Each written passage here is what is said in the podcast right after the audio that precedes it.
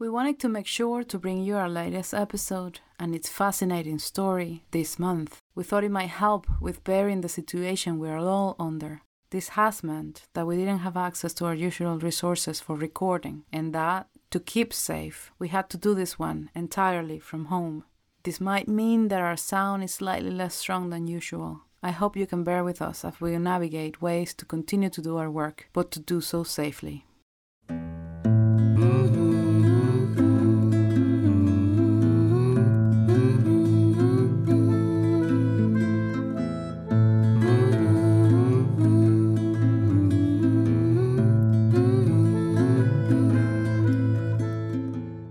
Something about the sea that makes us wonder about lives not lived. The horizon in Gyllyngvase beach, dark grey with hints of yellow, and that softly undulating sheet of water might evoke thoughts of ports we haven't visited, people we haven't met, and choices we haven't made. Some years ago, and we do know how long precisely, having an opportunity in his purse and an unknown future of particular interest to him on shore, a young man from the then Czechoslovakia thought he would sail about a little and see the watery part of the world. After all, we needn't be called Ishmael to want to take to sea.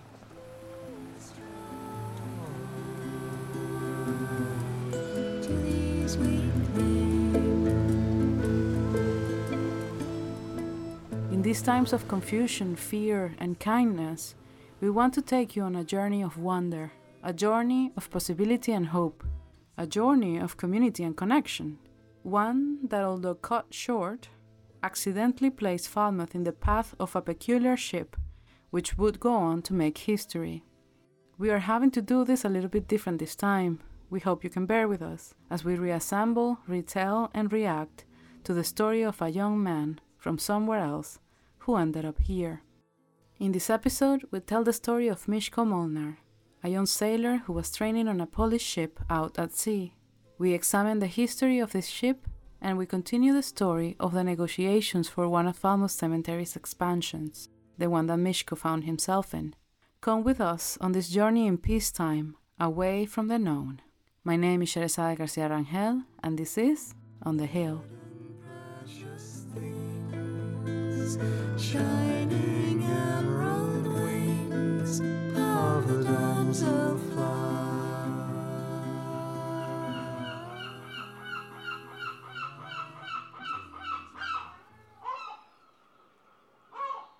Halfway down the hill where the old cemetery meets Madeira Walk, there's a big gravestone tucked away from the others. You have to make an effort to find it from the path on top of the hill, but once you know it's there, it's easily spotted.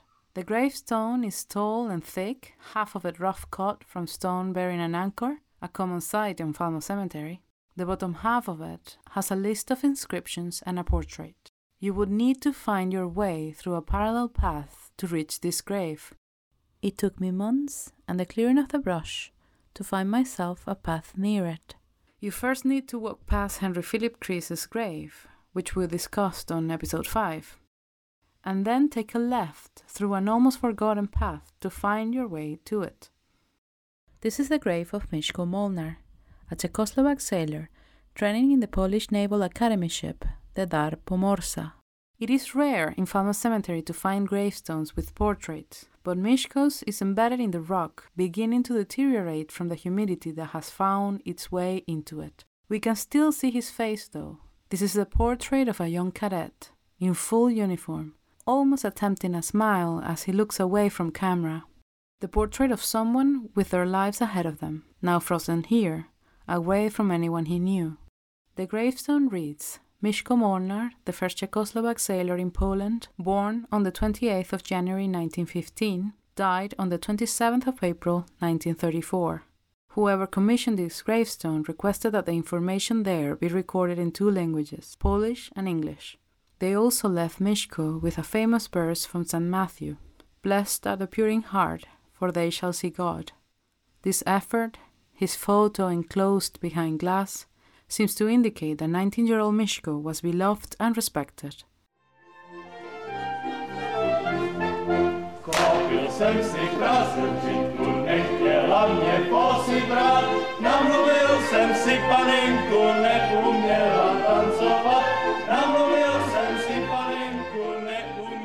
Mishko Molnar was born on the 28th of January 1915 in the Austro-Hungarian Empire. He was born in difficult times, six months into World War I, and it is likely that his family would have struggled through these events.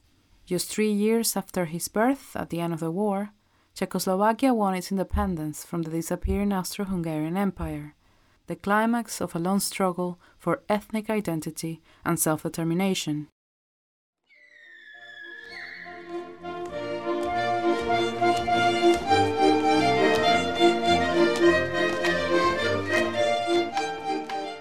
At the time, the diverse population of this new nation reached 13 million, and in the dismantling of the empire, they inherited over 70% of the Austro Hungarian industry, positioning them well for a strong recovery after the war.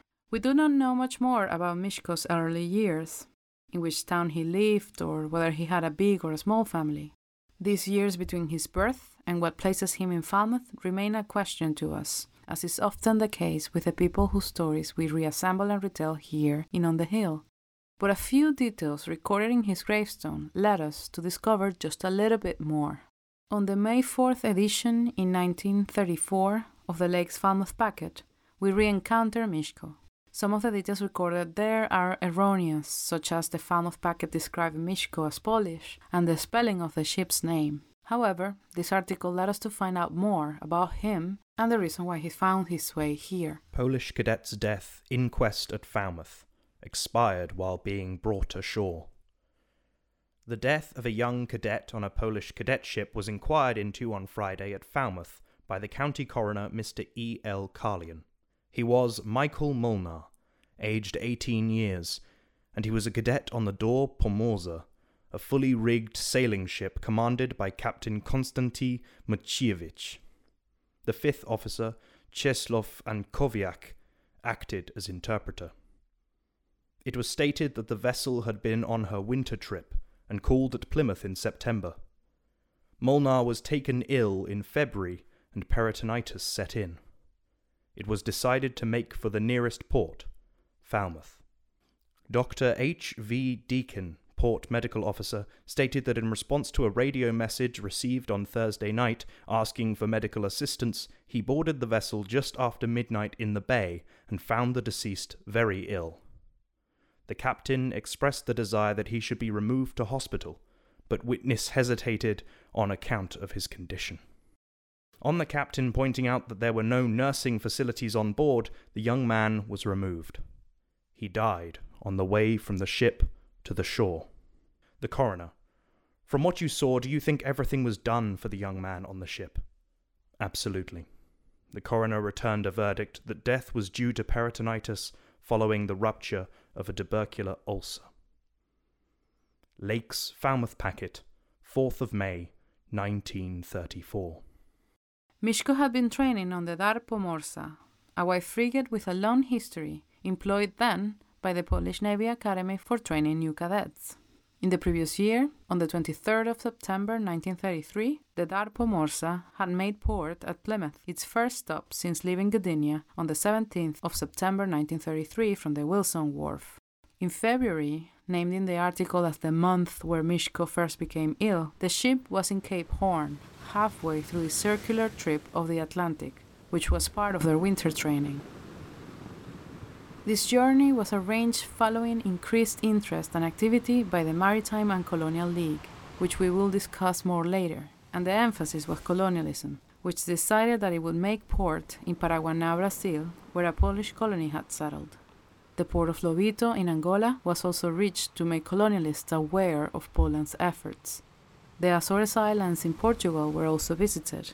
There, a storm would delay the journey for a few days, and after which reaching Falmouth, the closest port, became a necessity. We wonder if truly Mishko had indeed been ill since February, as help could have been found for him much earlier, or whether the date was lost or confused in translation on the Falmouth Packet article. In any case, on April 1934, the Dar Pomorza, carrying a dangerously ill Mishko, would find her way to our seaside town. The article goes on to say that Mishko was buried at Falmouth Cemetery on a Sunday morning in April. Mishko had died on the 27th of this month, as he was being taken to port to find further medical assistance. The funeral was attended by Captain Konstantin Maciejewicz, fellow officers, and nearly 40 cadets. Mr. T.H.G. Roskorla of the British Sailor Society officiated the service, and several of Mishko's peers acted as bearers. I want us to take a second and imagine this scene, because it is indeed a peculiar one. Imagine a range of sailors never seen before in Cornwall, making their way down the hill with Mishko in his coffin. The place chosen, perhaps the only one available at the time, it's at the very edge of one of the cemetery's expansions, just where the cemetery boundaries reach the Madeira Walk. It would have been difficult to carry Mishko there, but everyone who was available came. The service, most likely in English, would have been new and strange for Mishko's peers, who left Falmouth almost immediately after, on their way back home.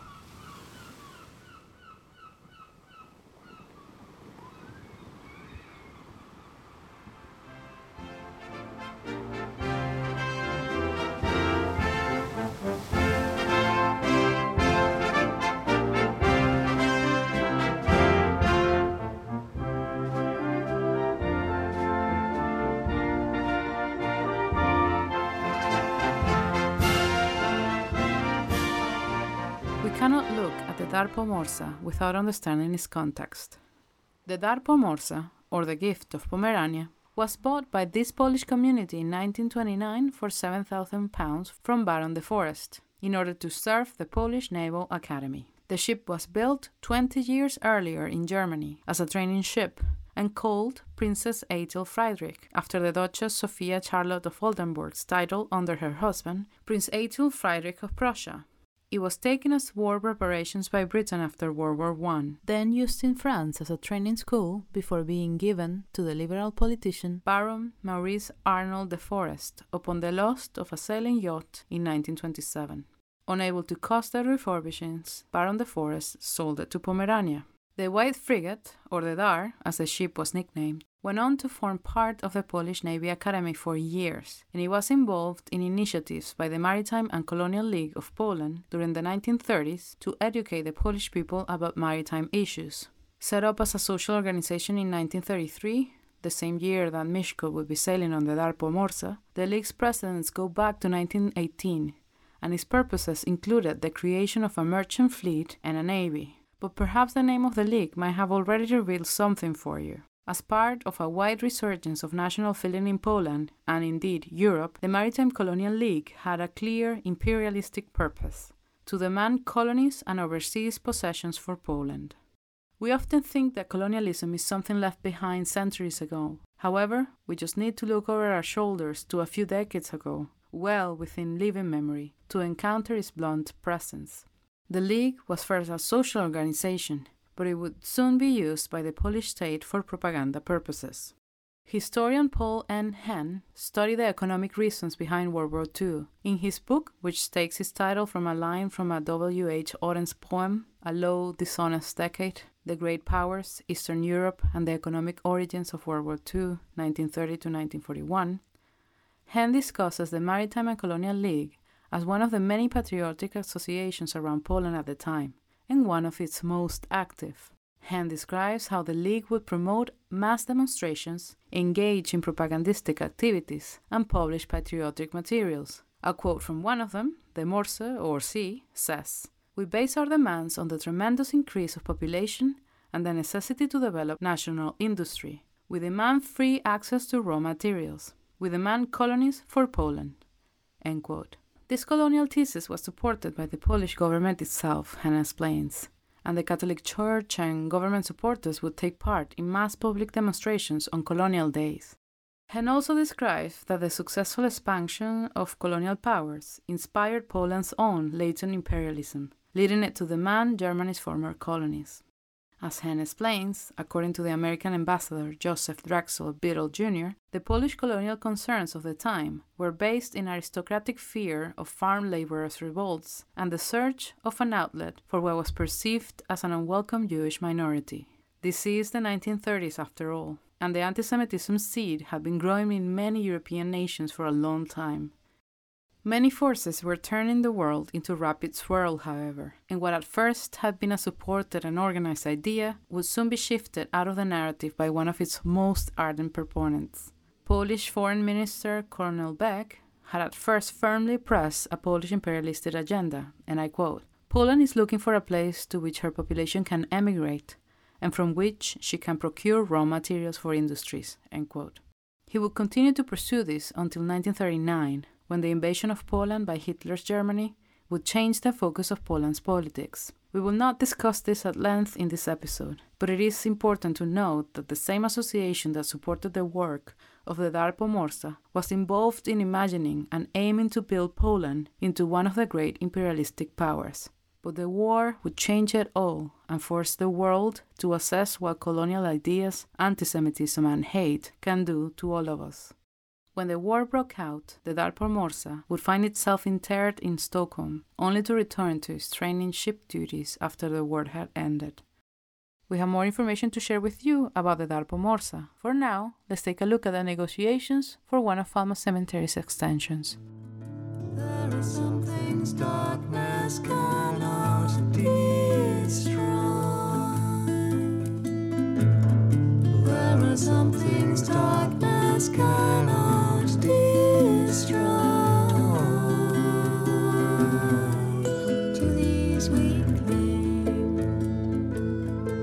Construction of Falmouth Cemetery in Swanpool in the mid 1800s had responded to the needs of a small town in trouble.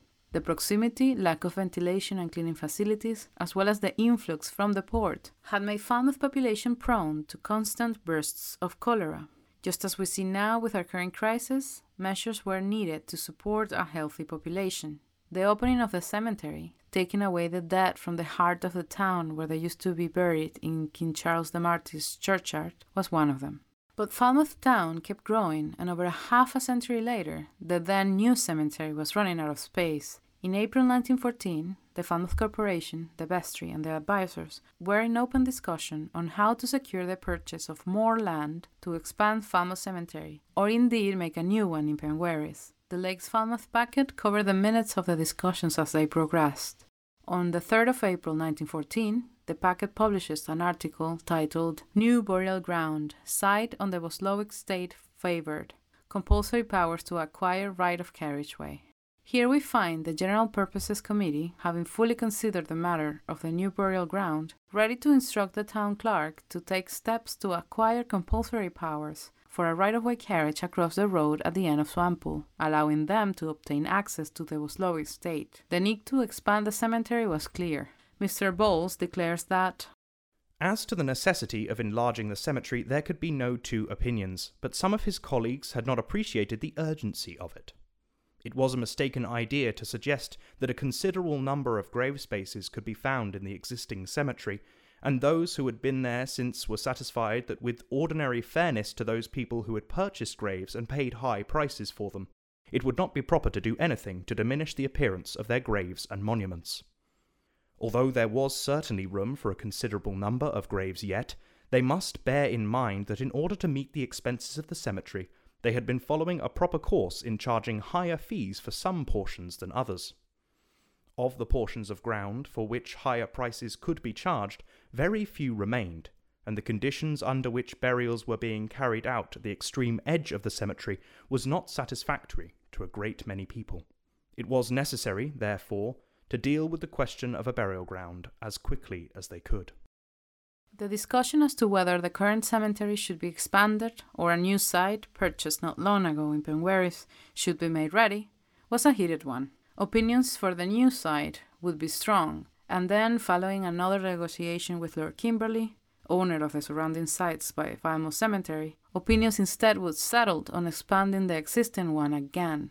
The Falmouth Corporation was tired of the burial site matter, the need to constantly expand the site to account for the demand, and wanted to find a way to reach a more permanent solution.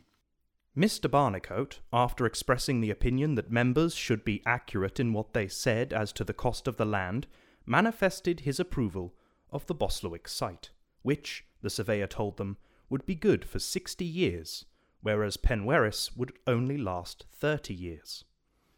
The cemetery had always been a vexed question at Falmouth, and now that Penwerris was being developed for building purposes, he did not think it would be desirable to place a cemetery there. There were but very few houses near the Boslowick site, which was isolated, whereas Penwerris would soon be opened up.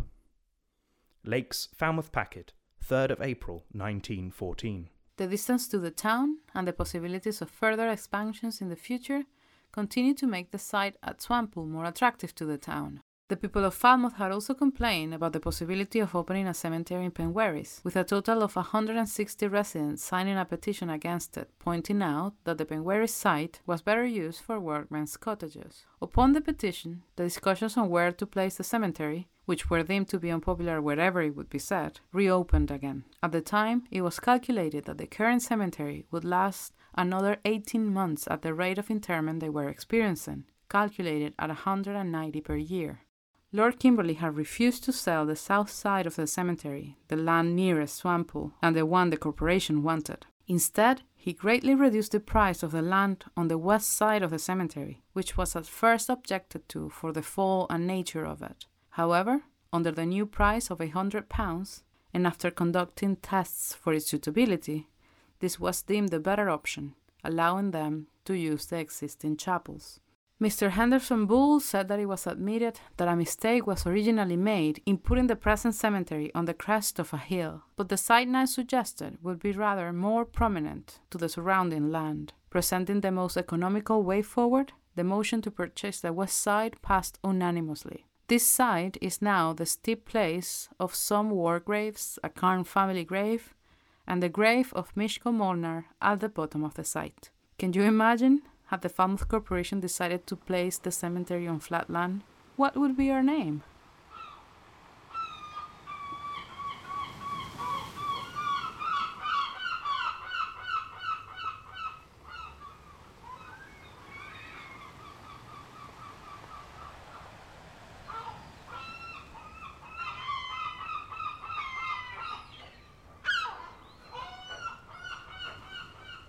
The narrative around the Dar Pomorza, which comprises a few publications by its sailors, available online through the Baltic Digital Library, often describes their journeys as exercises to prove something. The power of Poland at sea, the nature of the journeys of the Pomorza as ingenious endeavors and not mistakes, as cruises of reconnaissance and training, where young sailors will continuously prepare for longer journeys to come. One of the distinctive features of the Dar Pomorza is that aside from carrying on the training of a permanent crew of 56 young cadets like Mishko Molnar, it also performed other duties like ferrying passengers such as employees of the State Zoological Museum in Warsaw. They were sent by the Maritime and Colonial League to collect specimens from across the world and bring them back to Poland. This was noted by the Falmoudian doctor who boarded her to aid Mishko on April 1934 as is recorded in the inquest into Mishko's death. It was mentioned that there was a young tame leopard on the ship, attached to a chain near the captain's quarters. It was being presented by Count Zamoyski of West Africa to the zoo at Gdynia, and was one of two cubs which were found by the Count after he had shot the mother. There were also a dozen monkeys, a number of parrots, and a bear on board.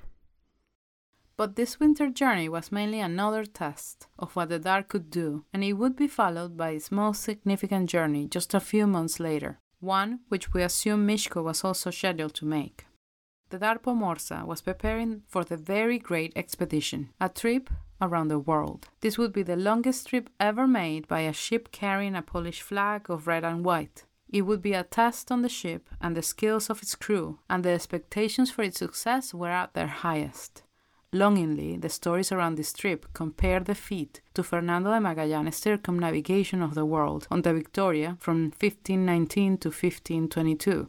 At first, the idea had encountered resistance, but upon the efforts of Captain Konstantin Maciejewicz and Captain Tadeusz Meissner, the idea passed through the bureaucratic processes until it reached General Ferdinand Zarzycki, the Minister of Industry and Trade, who approved of the endeavor.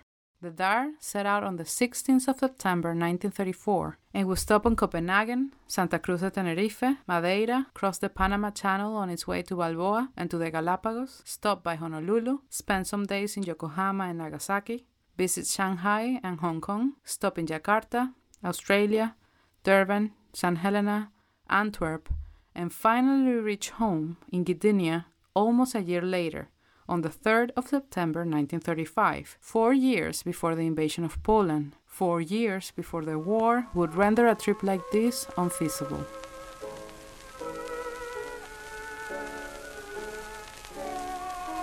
The Dar crew would see Nagasaki before the bomb. They would see the Galapagos on the centenary of Darwin's visit in 1835, being part of the renewed interest in the islands that would lead to the efforts for their conservation.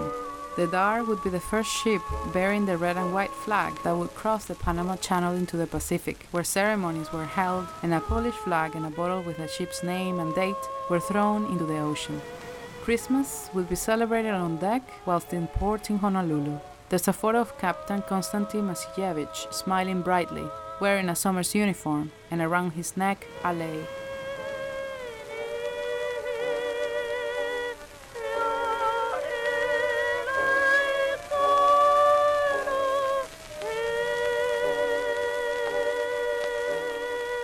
Friendship with a Japanese school sailing ship were made in Yokohama. A visit to a Zulu reserve was made in Durban. When they reached Napoleon's empty grave in St. Helena, the crew planted a tree with a plaque commemorating their journey. They received a hero's welcome when they docked in Gdynia with a hydroplane flying overhead, horns from every ship, crowds of family and politicians waiting. The Polish Navy Orchestra played the national anthem as they came off board. Except for an ill fate, this could have been one of Mishko's adventures.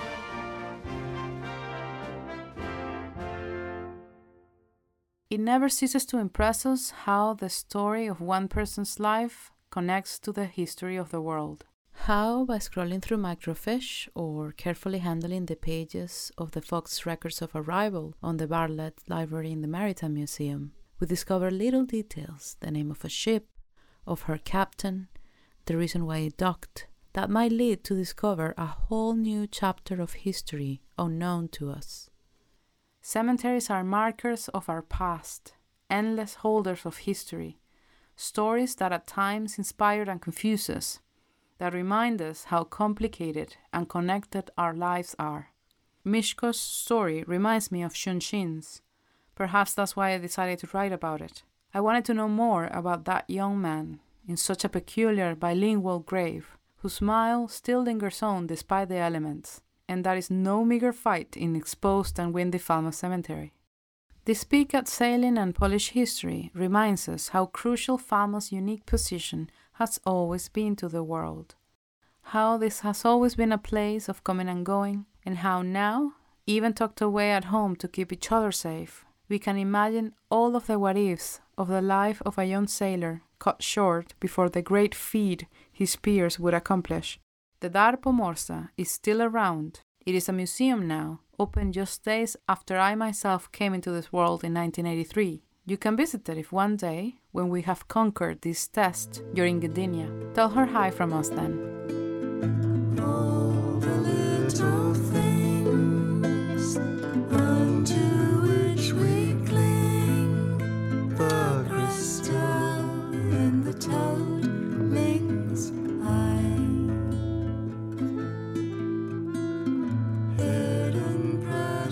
It is my turn again to share an original piece of creative writing inspired by Mishko Molnar. Here goes. On the next trip, I'll see the world. I will travel further than any of mine ever has, further than Gdynia, Prague, Stockholm, Rome. I'll see the world. I'll see the sun set behind new mountains. I'll see the captain smiling as we maneuver another difficult port. And I will write home explaining all I see, all I don't know yet how to describe. The stars will find me working on deck, my time for the night shift, and the sea breeze will warm me as we sail parallel to the equator. I will join our next very great feat, and I will distinguish myself quietly, slowly, until the captain knows me by name and the men find a new nickname for me. I will be the first Czechoslovak crossing the channel on a Polish boat, and I will do well. I will, I must, I will do well. They will know my name, all 55 sailors, know me by my knots, by how I scrub the deck, by how I quickly pick up their language. I will learn other tongues too, become useful that way, communicating with all the peoples we will meet. Not all, perhaps, not all, but some.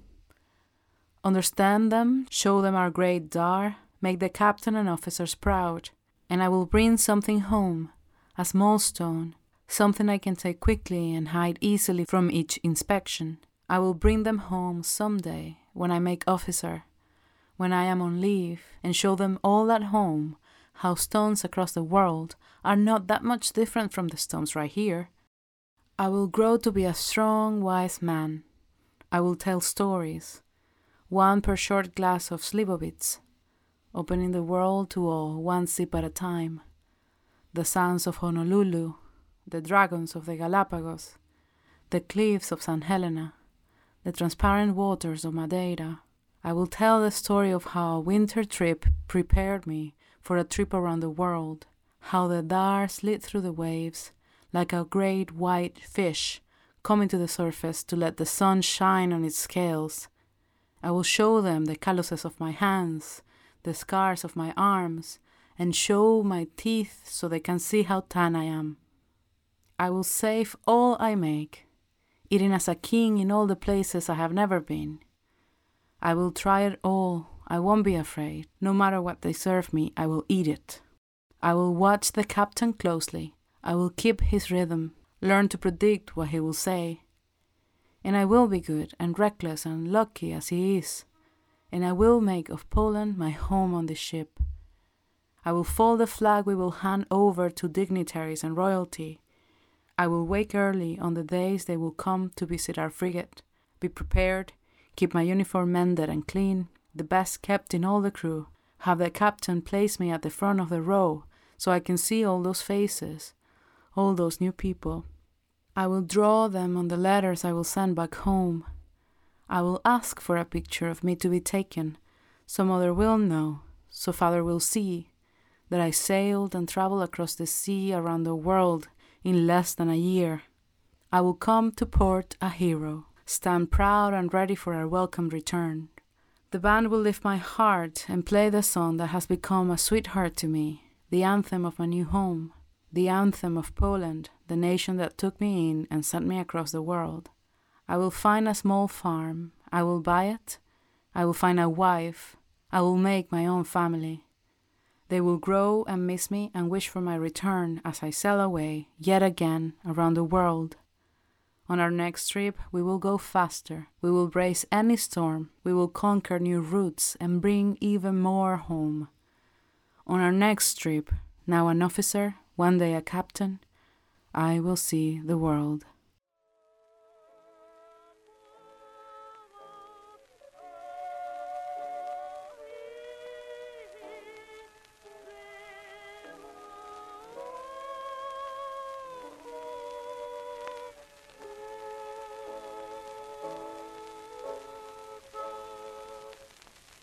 I'm staying at home to do my duty to keep all of us safe.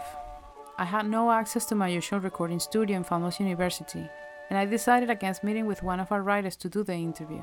So instead, I asked someone who's sharing this quiet time at home with me, someone who is always the first listener to any episode of On the Hill, and the first reader of any of my writing. Someone who once lived in Poland. I am talking about my partner, Philip Almeida. Let's see what happens in this interview.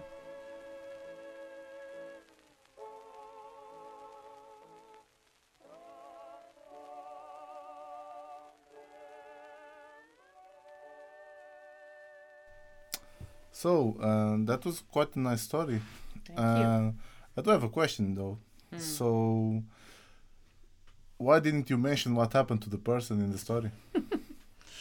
Um, I think perhaps this time around, um, because we actually knew what happened to him, um, and because it seemed to me that um, the interesting part of his life was what we don't know all of the time in Czechoslovakia, all of the time in Poland before all of this happened, but also I really like to think about the idea of the life he would have had, the things he would have done, And the crew of the Pomorza went to do such an amazing trip after uh, Mishko died that I wanted I wanted to imagine him thinking about that trip. They would know that that trip was um, scheduled.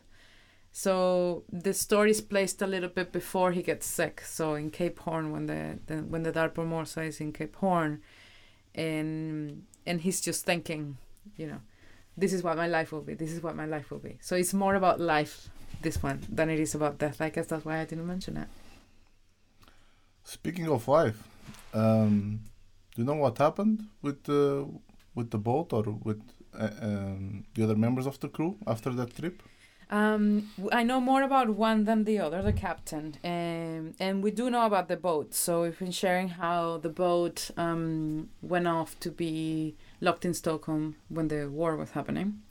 Um, then it returns back to Poland and continues to be a naval academy um, until the year of my birth, actually, until 1983, where it gets made into a museum um, in Gdynia. So you can go now to physically be inside the Pomorza, and there's an exhibition inside the, the ship as well.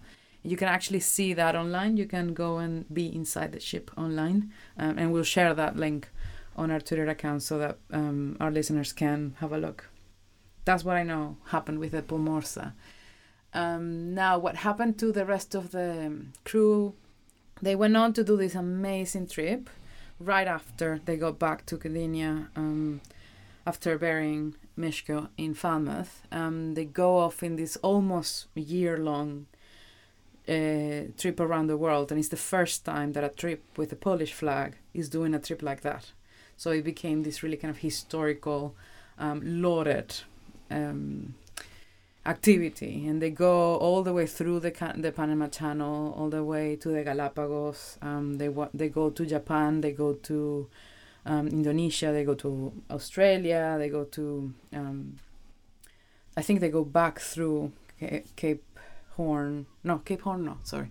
They go back through Cape Town, um, all the way back up to to Gdynia. So it's this huge journey that wouldn't have happened five years later. Couldn't have happened because of the war.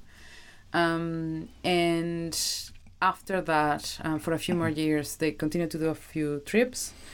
Um, the captain, um, Konstantin Maciejewicz, um, becomes this kind of legendary semi-rogue captain. Apparently, he would do.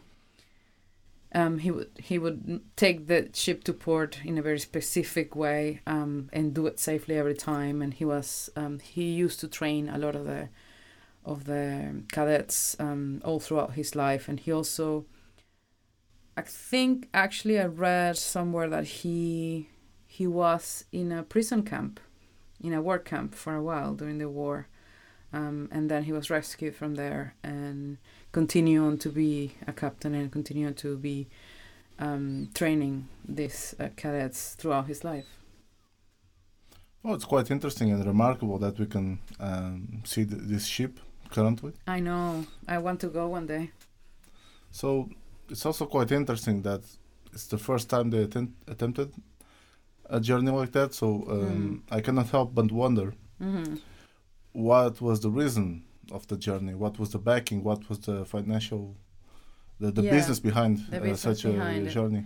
Well, um, Poland was trying to kind of construct construct itself, from what I've been reading, into this, you know, put, um, great nation. Um, it was surrounded and had been attacked across its history by the great nations of Europe, um, and it wanted to kind of claim its place in that banquet. Um, you had the Maritime and Colonialist Society uh, League, sorry, um, which played a big role in supporting the activities of the Pomorza because the objective, the original objective of this league was to uh, teach the Polish people about the sea. And that's what the ship was. It was a, a naval school. Um, so it continued to do this. But there wasn't a lot of confidence in that activity at first because Poland didn't have a big history with maritime things. Um, However, it, it was being uh, supported by the government through the Ma- Maritime and Colonial League and went off to do all of these things. It also served as a kind of reconnaissance um, ship in the in the sense that it would bring back uh, specimens, it would bring back animals from all over the world, it would bring artifacts. So they were in, doing this effort of kind of bringing the world back to themselves and presenting themselves to the world. It was those two different things. Um, it's an interesting thing because it also has the other side of it, which we've been talking about in the episode, which is the idea that Poland wanted to have its own colonies, that wanted to have access to raw materials, that wanted to have a place to put its people. Um, and complicated things go alongside there with, with suggestions that perhaps they wanted a solution um, to where to put the Jewish population, which, as we know in World War II, um, with the Holocaust and everything that happened became a horrific part of our history as humanity, um, and clearly embedded in kind of old ideas of perceptions of the other. Um, but because of what happened in the war, and as you know, Poland was immediately involved in the war, and the invasion of Poland starts the war. Um, it changed. The pro- the priority had to change, um, and those ideas dismantled themselves through what happened in World War II. So, this impulse to become this great nation, um, which has been achieved through other democratic means, um, it, it was a very European thing of the time. It was a very, um, this is the world and this is how the world should behave. And well, we still see a little bit of those ideas um, hanging out. Um, it seems to be part of an old way of looking at the world and an old way of looking at each other. Um, but it's an interesting thing that the Pomorza and these ships and these trips were both exploring and, and they tell all the time how friendly they were, how people were friendly and um, how they would receive everyone on the ship and show them the ship and yet at the same time the kind of underlying activity was to colonize. Well, not to colonize, but to get colonized. Yeah. It's interesting to see Poland being like the other European countries like um, Mm. um, Britain or Portugal or um, Spain, Germany. Yeah. Holland, Yeah. uh, pushing forward towards uh, something like colonization. Uh, that late in the game, it's interesting. I, I wasn't aware of such a initiative uh, until I heard Yeah. No. Neither it's, was uh, I. Quite remarkable. This was completely outside of my understanding, and we had actually engaged with some material about um, Polish history and kind of really learning about all that they went through to be able to hold on to their identity. So it's an interesting thing that that after they finally get that identity, then what they wanted, I mean, the way that they presented it was that they wanted access to raw materials, which those nations you were mentioning were uh, marketing to them. So there was an intermediary between the materials of someone else through the colonies, through the colonial powers um, to Poland, and they wanted to stop that. They wanted to get, um, or a portion of the government at least, wanted to get direct access. But yeah, I had no idea, and that's the interesting thing about uh, a project like this is that by looking, you know, first at a grave that cuts your eye, and then maybe there'll the obituary or an inquest in the Falmouth packet, and then you Google it. Um, that that was the process with Mishko. I went from maybe I'm interested about him, but I wasn't actually researching him. I was researching someone else, but I was in the library, so I thought might as well check this year. Found his inquest, found the name of the ship, and then I googled the ship, and all of this opened up to me. Um, so I'm sure this is a very well known story in Poland, from what I could gather. Certainly uh, published in many many different um, publications, but unknown to me, completely unknown to me. Fascinating, and that's what makes this project to me quite interesting. It's a good thing you mentioned the grave because, from what I gather, that grave grave is not really accessible No. in uh, in the cemetery itself. So, No. how did you came across this grave? Well, I first spotted it when I went with um, Tony Casey on my first trip to the cemetery back in June, a few years ago. Um, and in June, in the summer, that part of the cemetery, which is really steep, um, and is the part of the cemetery that the the Falmouth Corporation wasn't really interested in buying because it's so steep that they were re- really worried they couldn't actually use it for the cemetery. In the end, they did buy it, and it is part of the cemetery, but it was very steep. You can't walk down it. It's that steep, and it was completely covered with brush. So like you know, chin high um, greenery. You can't and like brambles, like spiky things. So you can actually just walk to Mishko's grave. Um, so you you first spot it, and that's what Tony mentioned. Oh, then there, there's this Czechoslovak. You know, he said there's a Czech sailor. Um, and I was like, oh, okay, he's there, and and the he's at the very bottom of a hill just before um, the cemetery stops and Madeira Walk starts. Um, you can actually probably see it from Madeira Walk better than you can see it from from the top. You see the back of the grave though, and I, you know, every time I went to the cemetery, I would go- go back there. I would look at it, but I wouldn't. You couldn't actually read it from where you were standing. Um, and one time I went and it was all cut back. The brush was all cut back, and they're really doing a, a great job in keeping that back. And I said, okay, it's now. It's now that I can actually get to see Mishko because you could tell from from the top of the hill that there was a photo of him on the grave. So I just wanted to see his face. Um, so I actually had to find my way around the whole cemetery, and I had to go through another section of the cemetery and kind of discover a hidden path to his grave because it's still steep and it's still very narrow. And I found myself there, and I started taking ten thousand photos of the of the grave because I thought this is the only time I'm gonna be able to see it. Um, and I noticed his face, and he's kind of half smiling. It's a black and white photo of him um, in an oval um, shape.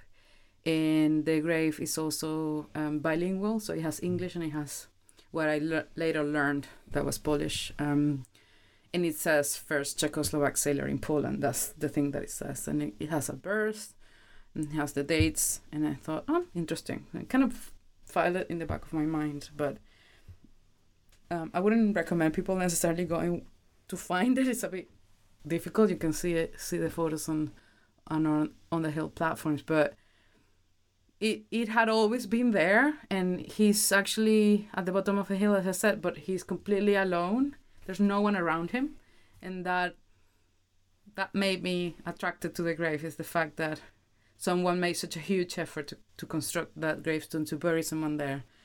Um, he clearly was beloved and respected, and I just wanted to know why. yeah It's remarkable how you can find such a story behind the grave tucked away.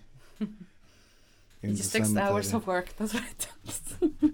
hours in the library, scrolling through microfiche. So, from what I gather from previous episodes, this is a bit of a, the cliche question Mm, yes. of this episode. so, what would your grave say? Ugh. I ask this question every single episode, and I, this question has been asked of me before. My wonderful answer, I've already given it. Um, but I've been thinking because the other one's a literary one, so I said the rest is silence, which is a literary quote. Um, I think this time around I'll be something like I have the rest of the manuscript with me, or something chick like that. People would smile when they look at my grave. I like the idea that they would. I hope that uh, George R. R. Martin does not put that on his grave. Oh man. No, I call it George R. R. Martin. it's mine.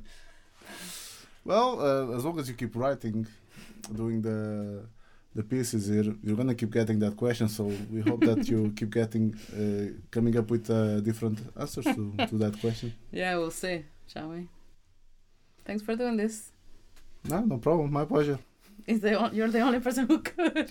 Well, We're self-isolating. this is what it is. Yes. I'm having fun doing this, so It's fun. it's good. yeah. It's good, isn't it? Cool.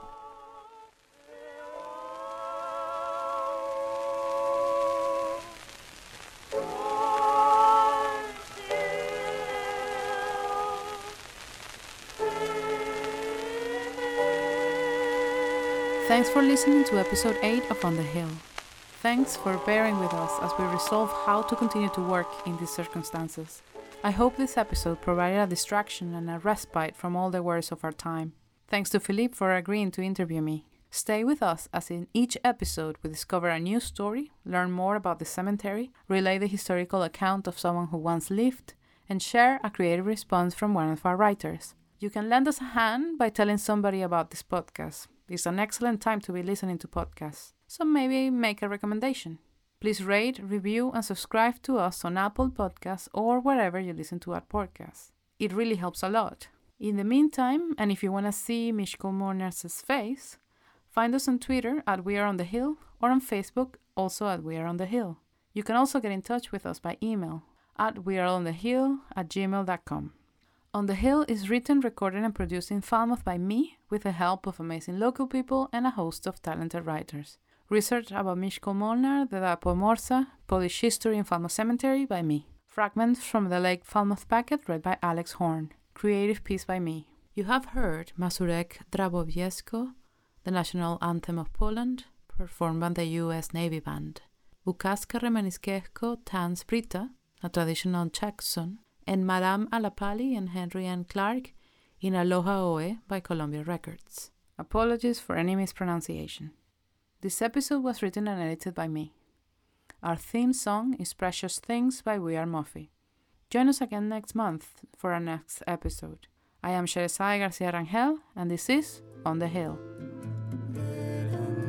precious things, shining emerald wings, arms of